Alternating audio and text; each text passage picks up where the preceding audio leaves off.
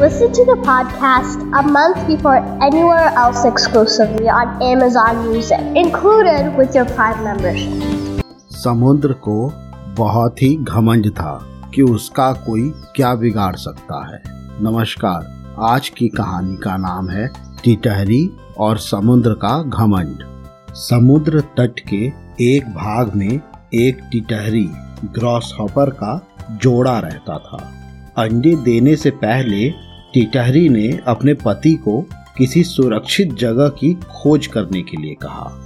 टिटहरे ने कहा, यहाँ सभी स्थान बहुत ही सुरक्षित है, तुम चिंता मत करो। टिटहरी ने कहा, समुद्र में जब ज्वार आता है तो उसकी लहरें मतवाले हाथी को भी खींच कर ले जाती हैं। इसलिए हमें इन लहरों से दूर कोई सुरक्षित स्थान खोज लेना चाहिए। टिटहरे ने जवाब दिया, समुद्र में इतनी हिम्मत नहीं है कि वह मेरी संतान को हानि पहुँचाए।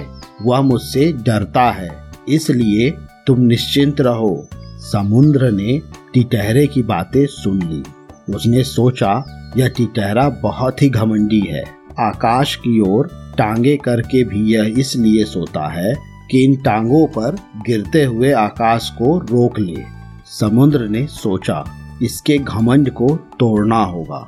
यह सोचकर उसने ज्वार आने पर टिटहरी के अंडे को लहरों में बहा दिया। टिटहरी जब दूसरे दिन आई तो अंडों को बहता देखकर रोने लगी। टिटहरे से बोली, मूर्ख, मैंने पहले ही कहा था कि समुद्र की लहरें इन्हें बहा ले जाएँगी। किंतु तूने अभिमानवश मेरी बात पर ध्यान नहीं दिया। टिटहरी ने कहा, अपने प्रियजनों की बात जो नहीं सुनता है, उसकी यही दुर्गति होती है। यह बात सुनकर टिटहरे ने टिटहरी से कहा, मैं कोई मूर्ख नहीं हूँ, मेरी बुद्धि का चमत्कार देखती जाओ। मैं अभी अपने चोच से पानी बाहर निकालकर समुद्र को सुखा देता हूँ। टिटहरी ने कहा, समुद्र के साथ ऐसी दुश्मनी ठीक नहीं है। इस पर क्रोध करने से क्या लाभ? अपनी शक्ति देखकर हमें किसी से दुश्मनी लेनी चाहिए। नहीं तो आग में जलने वाले पतंगे जैसी गति होती है। टिटहरा फिर भी अपनी चोचों से समुद्र को सुखा देने की डींगे मारता रहा।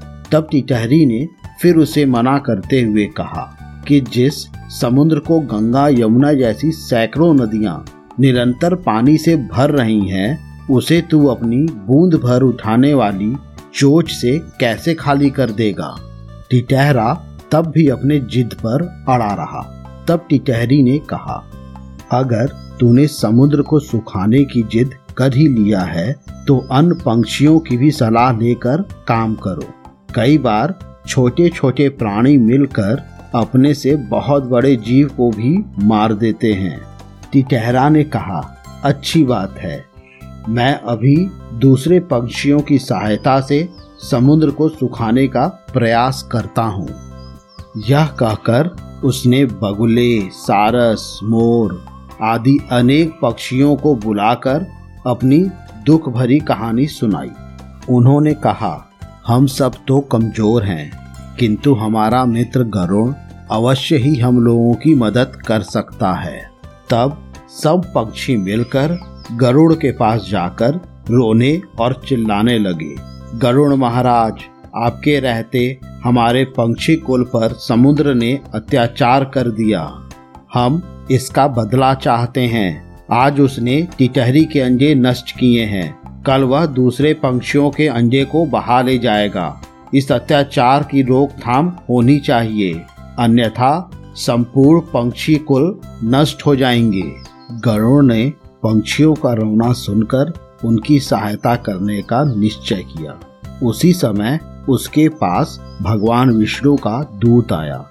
उस दूत द्वारा भगवान विष्णु ने उसे सवारी के लिए बुलाया था। गरुड़ ने दूत से गुस्से में कहा कि वह भगवान विष्णु को कह दे कि वह दूसरी सवारी का प्रबंध कर ले। दूत ने गरुड़ के क्रोध का कारण पूछा। तो गरुड़ ने समुद्र के अत्याचार की कहानी सुना दी। दूत ने भगवान विष्णु को गरुड़ के क्रोध की कहानी सुनाई। कहानी सुनकर भगवान विष्णु स्वयं गरुड़ के घर गए।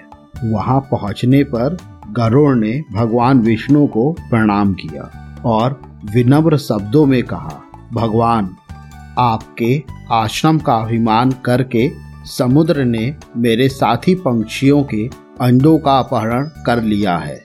इस तरह उसने मुझे भी अपमानित किया है।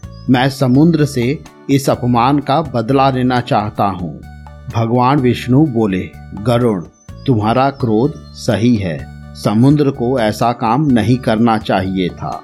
चलो, मैं अभी समुद्र से उन अंडों को वापस लेकर टिटहरी को दिलवा देता हूँ। उसके बाद हमें अमरावती जाना है।